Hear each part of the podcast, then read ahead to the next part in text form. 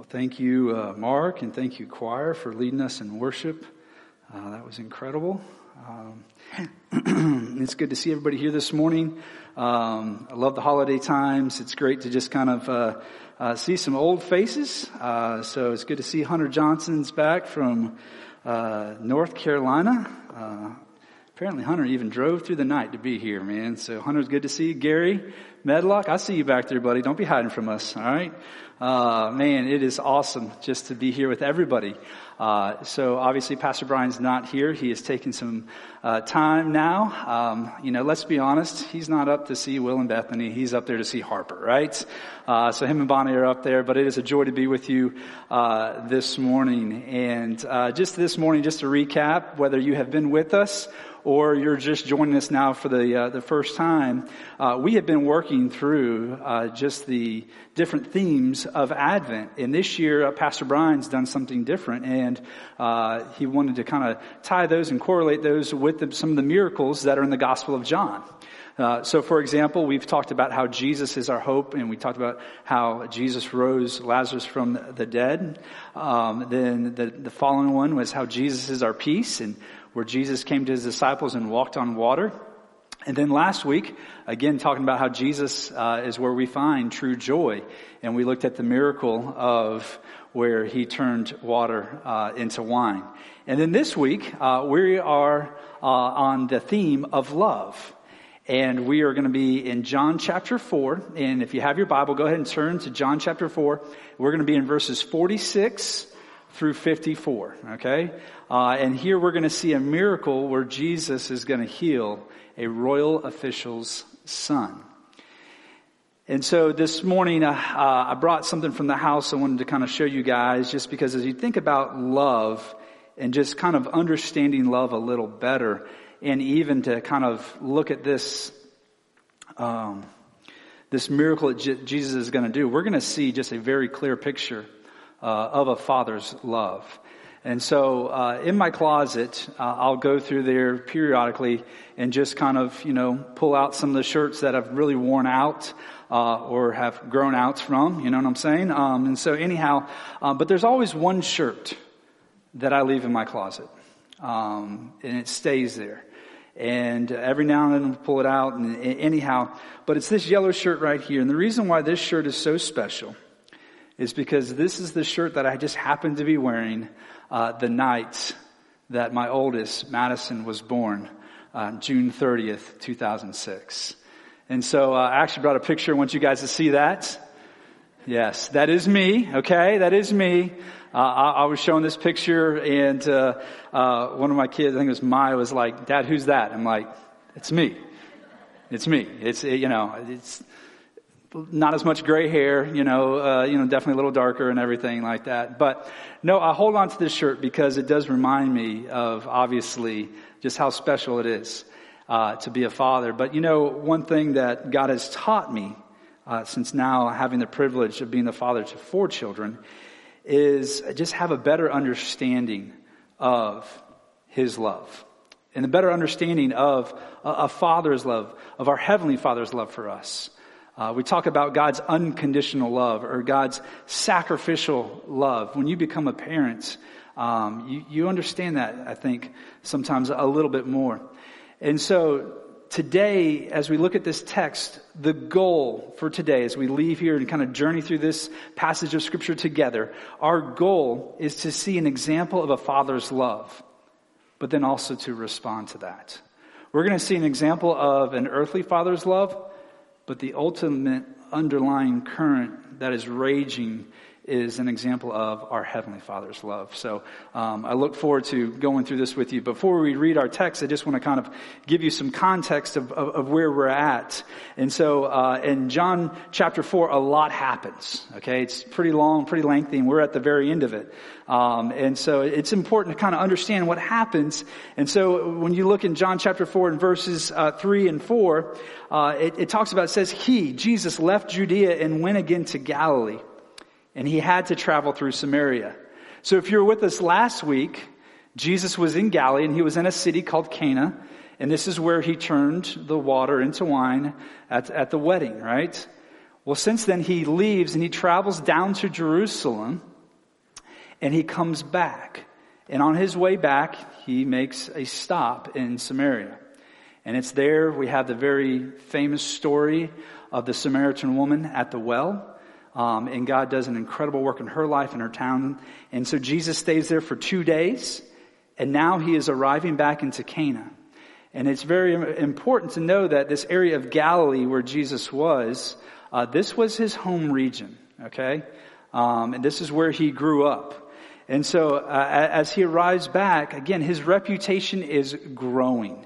Uh, people are knowing more about Jesus, obviously because of his miracles, but from his words as well, what his teachings, and then even his followers, the people that are beginning to follow him.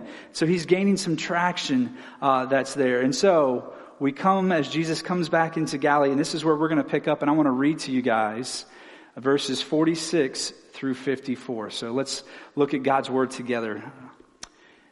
It says, And when he went up again to Cana of Galilee, where he had turned the water into wine, there was a certain royal official whose son was ill in, in Capernaum.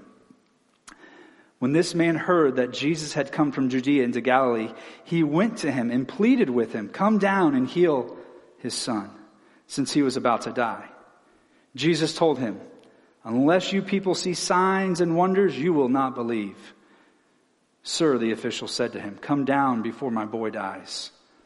Verse 50. Go, Jesus told him, Your son will live. The man believed what Jesus said to him and departed. While he was still going down, his servants met him saying that his boy was alive. And he asked them at what time he had got better.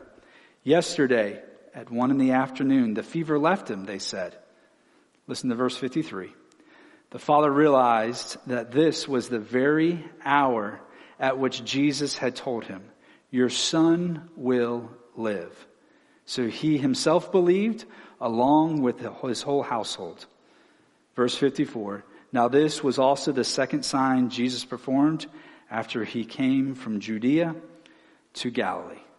So as we look at this text, we're going to journey through it together. And again, our goal today is to see uh, a picture, an example of a father's love, but then also we, we don't just want to see that. We want to interact. We want to respond to that uh, today. And it's important to understand also not just the context of what's going on in John 4, but it's important to understand the setting uh, of this story, the setting of this passage.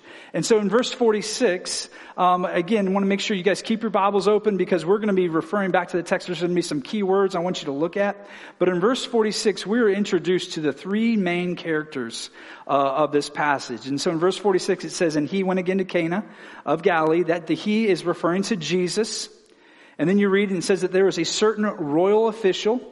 And so this royal official, uh, some of your translations might call him a nobleman. Uh, that might be a government official, right? We know that this person had was in some sort of royal capacity. Uh, some of the historians, some of the theologians think that he could have been uh, and served underneath uh, Herod uh, Antipas. And so we see that this man had authority. He had influence, and he had a significant amount of authority because of his position. So that's the second character. The third character is that of the son. And we look in verse 46, we see that the son is ill. So it's important to understand the three characters that we're about to journey with together here in our time. Uh, but it's not just important to know these characters, it's also important to know some of the locations that are mentioned, uh, even here that are just in verse 46. There are two locations that are mentioned. And both of these cities are in the region of, Galilee, but the first city is that of Cana, and the second one is Capernaum.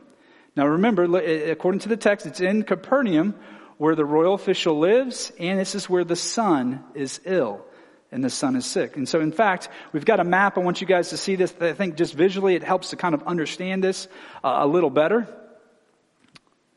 Yep, there we go. Awesome. And so if you look at the lake right in the middle, that is the Sea of Galilee. And if you look on the north side of that, you'll see Capernaum. And if you come uh, a little south, you'll see the city of Cana. Does everybody see that up there? I want to make sure you guys are all tracking with that. The distance between these cities, and it's important to know this, is about 20 miles, give or take a few. There's some debate about the actual historical location of, of Cana. Uh, that's why there, if you'll read some commentaries, there's some, some say it was about 18, 15, 20, anyhow, in that range. So I got thinking, okay, what's, what city is about 20 miles from here? Well, if we were all to uh, have a little group project and uh, we were to walk out to Highway 90 and hang a right and begin to head east, what is the next major metropolis What's the next major city we're going to hit? Anybody know? Monticello. I said major. I shouldn't say major. Next city we're going to hit, yeah, Monticello, right? You'll come right there to the roundabout, the courthouse, and everything in Monticello. Um, Monticello is about 18, 20 miles away from here. Um, takes about six hours to walk that. Now drive that. We're there in 20, 30 minutes, depending on how fast, how slow you drive, right? No big deal. But to walk that, take about six hours. I didn't believe it. So on Google Maps, right, you can do this where you select your destination and you don't have to just hit car. You can select bicycle or you can even select walking. I, I chose walking. Sure enough, six hours. I was like, okay, Google's right, we're good. Um, and so anyhow, we know that this journey from Capernaum to Cana was about a six hour journey. And that's, you know, again, they probably had way more terrain than what we have, so we know at least it was six hours. It's very important to understand these things of the main characters and also these locations. And so the first thing I want to look at is I want to just look at a father's love for a sick son. A father's love for a sick son. And so again, in verse 46, we're introduced to Jesus, we're introduced to the royal official, but again, we are introduced to this son who is ill at Capernaum. When you read the word ill, you think, okay, what does he have? We read down later on, we know that, that he was on the verge of death. Okay, that's why we're going to see this royal official is even willing to, to leave his son there and to travel to Cana. And so we know that he's not just got a mild sickness, but we know that it's actually very severe. Um, later on, it mentions that it was a fever, right? And so, anyhow, but if you think about this son's condition, and not just that, but you think about the father's position as a royal official, because of the father's position, he probably had access to some of the best care around, not just in Capernaum, but around in Galilee and maybe even a little further. He probably even had, because of his position, he probably had the means, the financial means to try to find healing, but yet his son is still ill and his son is still sick. So sick that this royal official, this father, is willing to leave his son and to try to go find help and see Jesus. And as I think about this son's condition, you remember I told you as we kind of journey through this passage, we're going to look at the story and, and see from the physical side, but we're also going to look at the, the, the spiritual side as well. As I think about this son, we have to ask ourselves the question and kind of see if, if we can relate to him in any way. Meaning this Do you know your condition right now? When I say condition, I'm not talking about physically. Where are you spiritually? Where are you in your relationship with God? Do you have a relationship with God? As we start this out, as picture of a father's love, I want us to look and think about our condition. You see, one thing we have to realize is that we can relate with this son that's in Capernaum that's ill spiritually because we all have a condition that leaves us ill and it leaves us helpless and it needs leads us in need of healing and that is because of sin.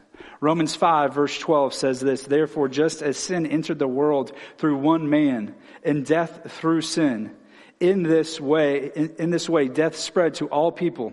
Why? Because all sinned. Every single one of us are plagued with this disease. And sin is not just something that affects us physically. Sin is not just something that affects us relationally. Sin is something that affects us spiritually. Why? Because of it, we are separated from God.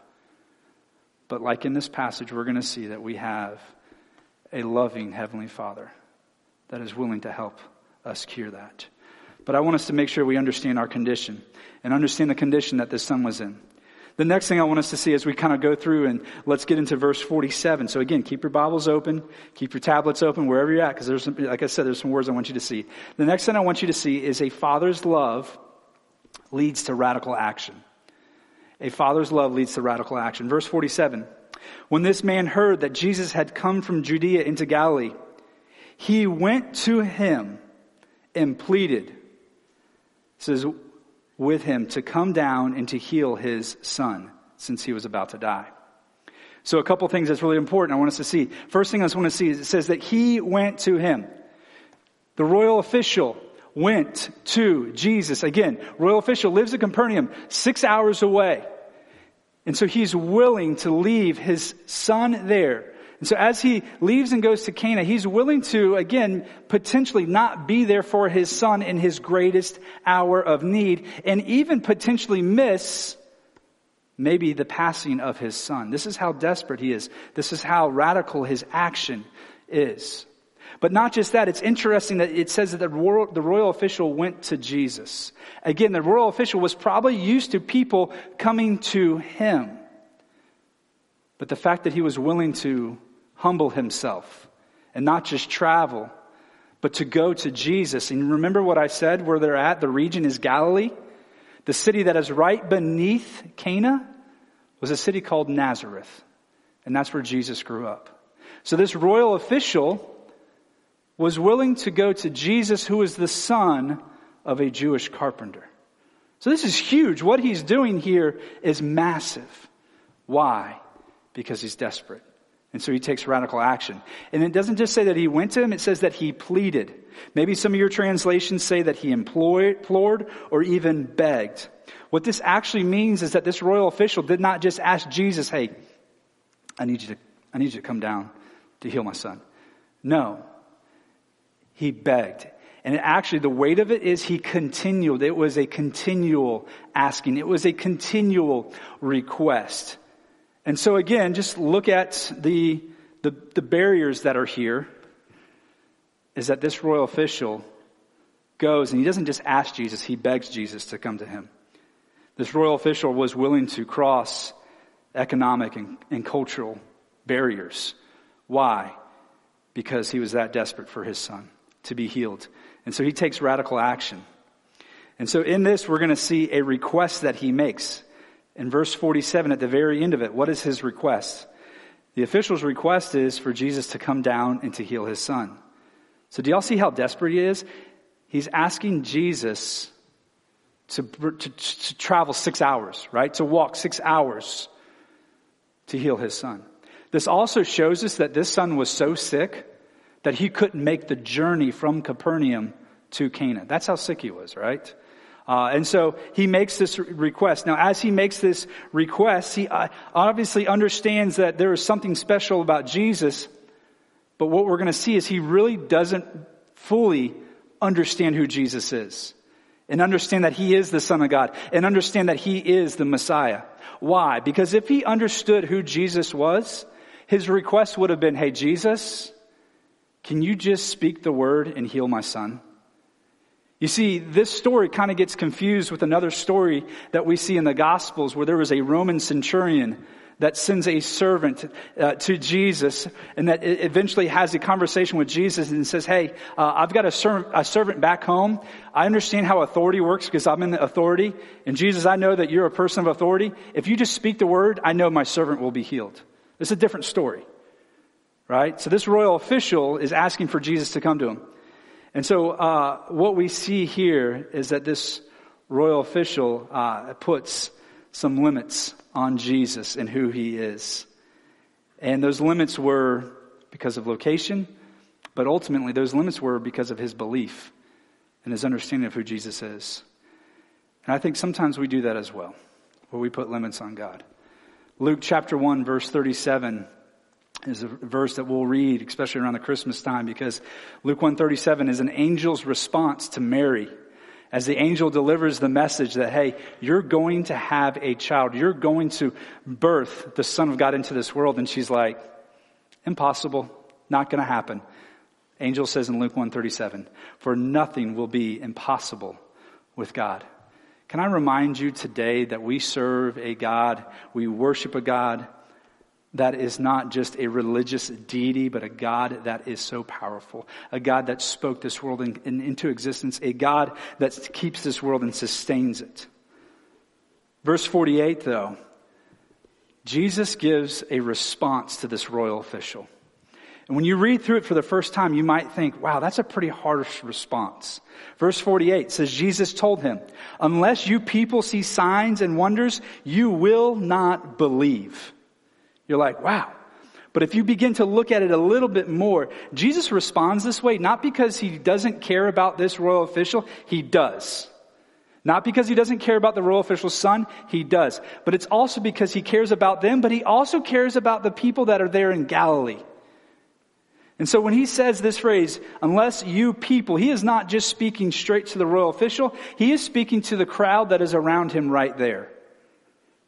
And so his response was to the people that live in Galilee as well. And if you go back a couple of uh, verses in John chapter 4, verse 43 and 44, Jesus is coming into Galilee.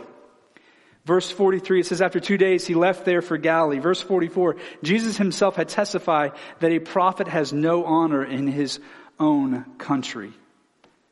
You see, as he goes back into Galilee, he's going back, to, he has a heart for these people. But the people there in Galilee, because they grew up with Jesus, they wanted Jesus for a show, not for salvation. They were impressed maybe by his, they were not impressed, excuse me, by his, the person he was or his words. But they just wanted some signs. One commentary said this about this verse. They said, uh, people in Galilee said they saw Jesus as a miracle worker, not as Messiah. And what's really interesting about this passage is, again, if you look at it as a whole, Jesus had just come out of Samaria where a woman that was at a well who meets Jesus ends up believing in Jesus and experiencing salvation. She goes back and tells her town that, hey, could this be that this is the Messiah? Her town ends up believing in Jesus.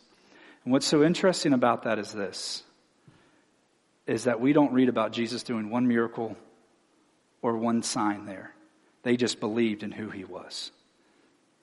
And so Jesus says this statement because the people there in Galilee, in fact, uh, struggled with believing in who Jesus was. The goal is to believe in Jesus, period, and not need signs. I think sometimes we can relate to the people in Galilee to where we struggle, right, with our relationship with Christ, or we struggle with even believing in Jesus. And then we think, if only God would do this, if God would show up and do this, then I would believe. Can I tell you something? We have everything that we need to believe in Jesus. We don't need some major sign. We don't need so we have everything with the, the, the written word of God and how he has clearly revealed himself. We have everything we need to believe in Jesus. In John chapter 20 verse 21, listen to this. Jesus said to him, because you have seen me, you have believed. Blessed are those who have not seen and yet believe. So then, verse 49, the official has a reply. Again, he's taken radical action. He's traveled. Wants Jesus to come down and he says, Sir, the official said to him, Come down before my boy dies. When the official says, Sir, he's not being polite to Jesus. He's actually saying, Hey, I understand that you are important. And I understand that you've got some powers. And so, in fact, when he addresses himself as Sir, the official is even putting himself underneath Jesus. He was willing to submit. Why? Because before anything else, this royal official was a father. One pastor says this facing this kind of desperate situation, he was not an aristocrat or an official or even a Galilean. He was uh, first and foremost a father, sick with worry over his dying son. So that's why he says, Sir, just come down. And then not only that, he says, Before my boy. He doesn't say my son, he says, My boy. This is now a term of endearment to where as he is expressing his desire for Jesus and as he's desperate, as he's taking radical action, he's pouring himself out and says, please. And I, I, just think about this father and I just think about, okay, what radical action sometimes do, are we willing to take for people? I think sometimes we just get very, um, uh, what's the word I'm looking for? Apathetic toward people. And we're not willing to see their desperate need and take radical action. Because I think if we understood, man, a little bit more, we would be willing to take radical action to where I, as I watched this video of the IMB, My heart stirred. Radical action could be us going. Radical action could be us giving. Radical action could be us praying for the nations. Why? Because they have a need for Jesus. And so we see a father's radical action. But not only that, we see a father in verse 50, a father's love that meets a compassionate Savior. Verse 50, Jesus says, excuse me, it says, Go. Jesus told him, Your son will live. The man be- believed uh, what Jesus said to him and departed. In this moment, Jesus heals the son physically. By healing this man's son physically, the great physician was moved to heal the father spiritually, what John MacArthur says. The man believed in what Jesus said, but here's what's interesting. He believed in Jesus. He knew he had authority, but he didn't fully trust in him as Messiah, as Savior. That doesn't happen yet. But what he does is he believes in Jesus' words. That was the object of his belief. And I just kind of begin to think, man, what is the real, what is the real object of our faith? What is the purpose? It should be Jesus and Jesus alone. Not what Jesus can do for us, but Jesus and Jesus alone. He is the object of our faith. He is the eternal Savior, not just some temporary genie. Verse 51 says, While he was still going down, his servants met him, saying, His boy is alive. And he asked them at what time he got better. Yesterday at one in the afternoon, the fever left him, they answered. You see, this boy didn't say he was going to pull through. No. It was, he was instantly healed. He was alive. The fever was gone. And then in verse 53, look what happens.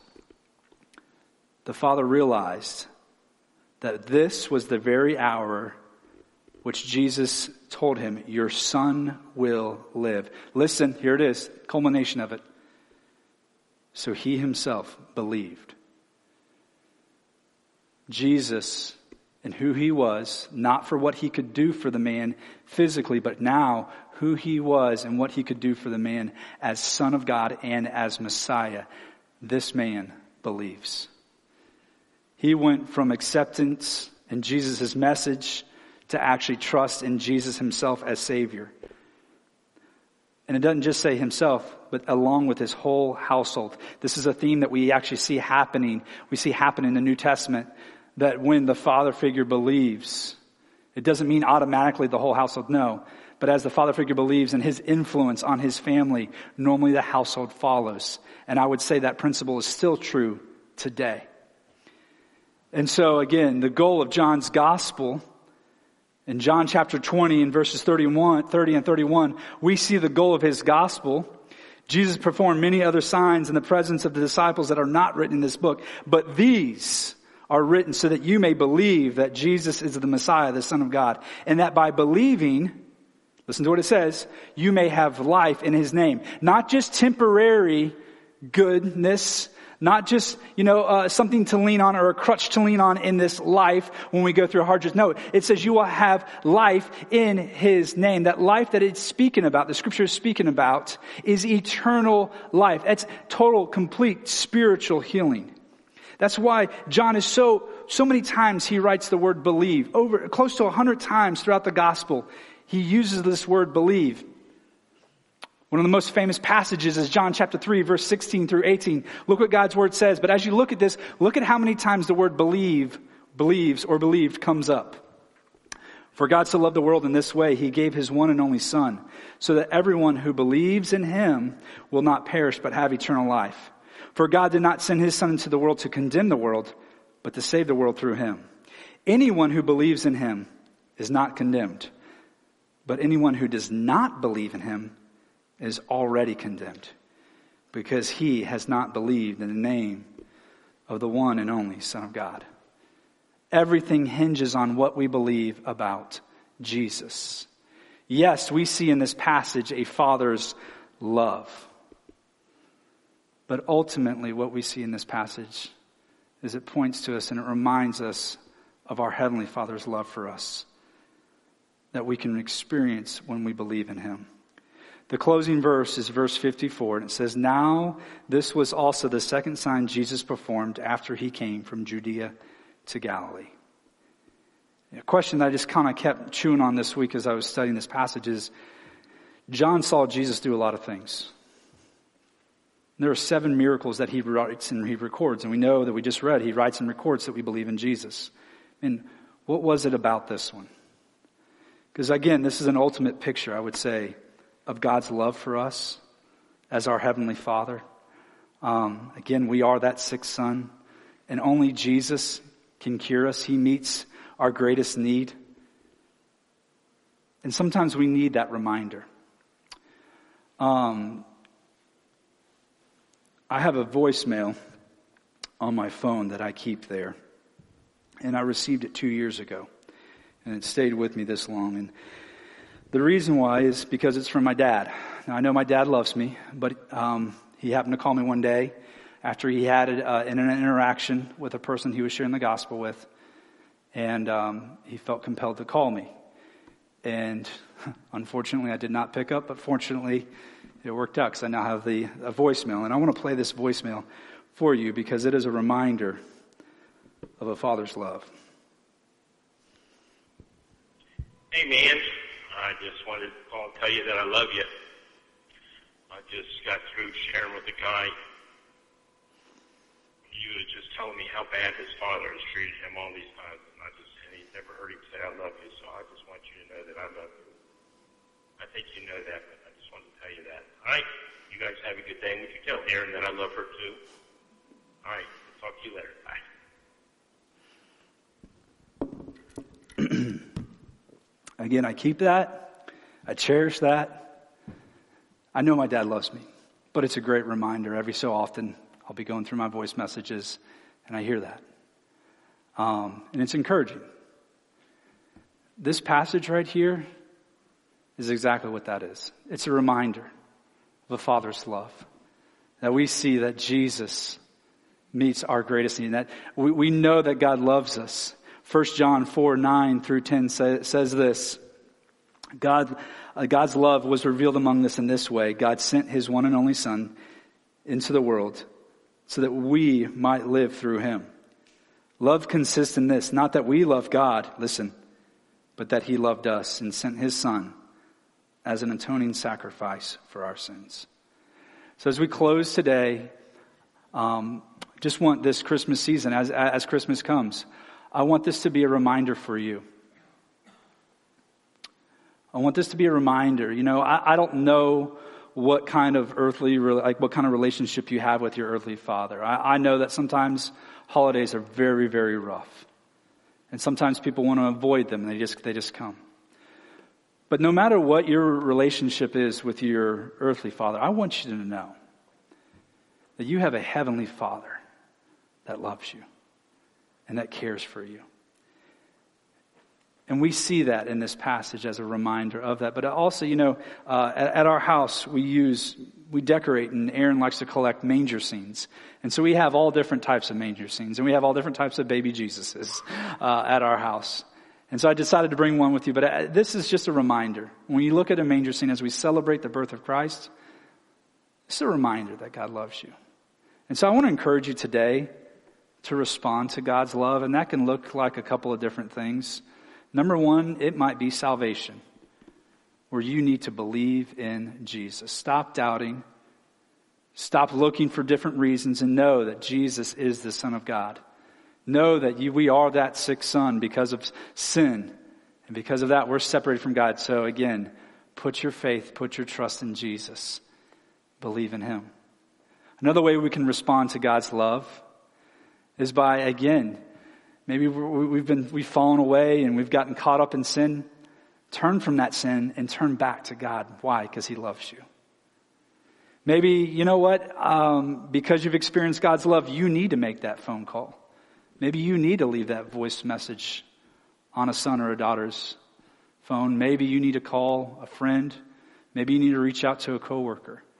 But ultimately, I pray that we all respond to a father's love today. At the end of the service, uh, after Mark comes and they close us in worship, we'll be down here at the front if you want to come pray, pray with us. We're here for you. But will you join me as we pray and conclude our service?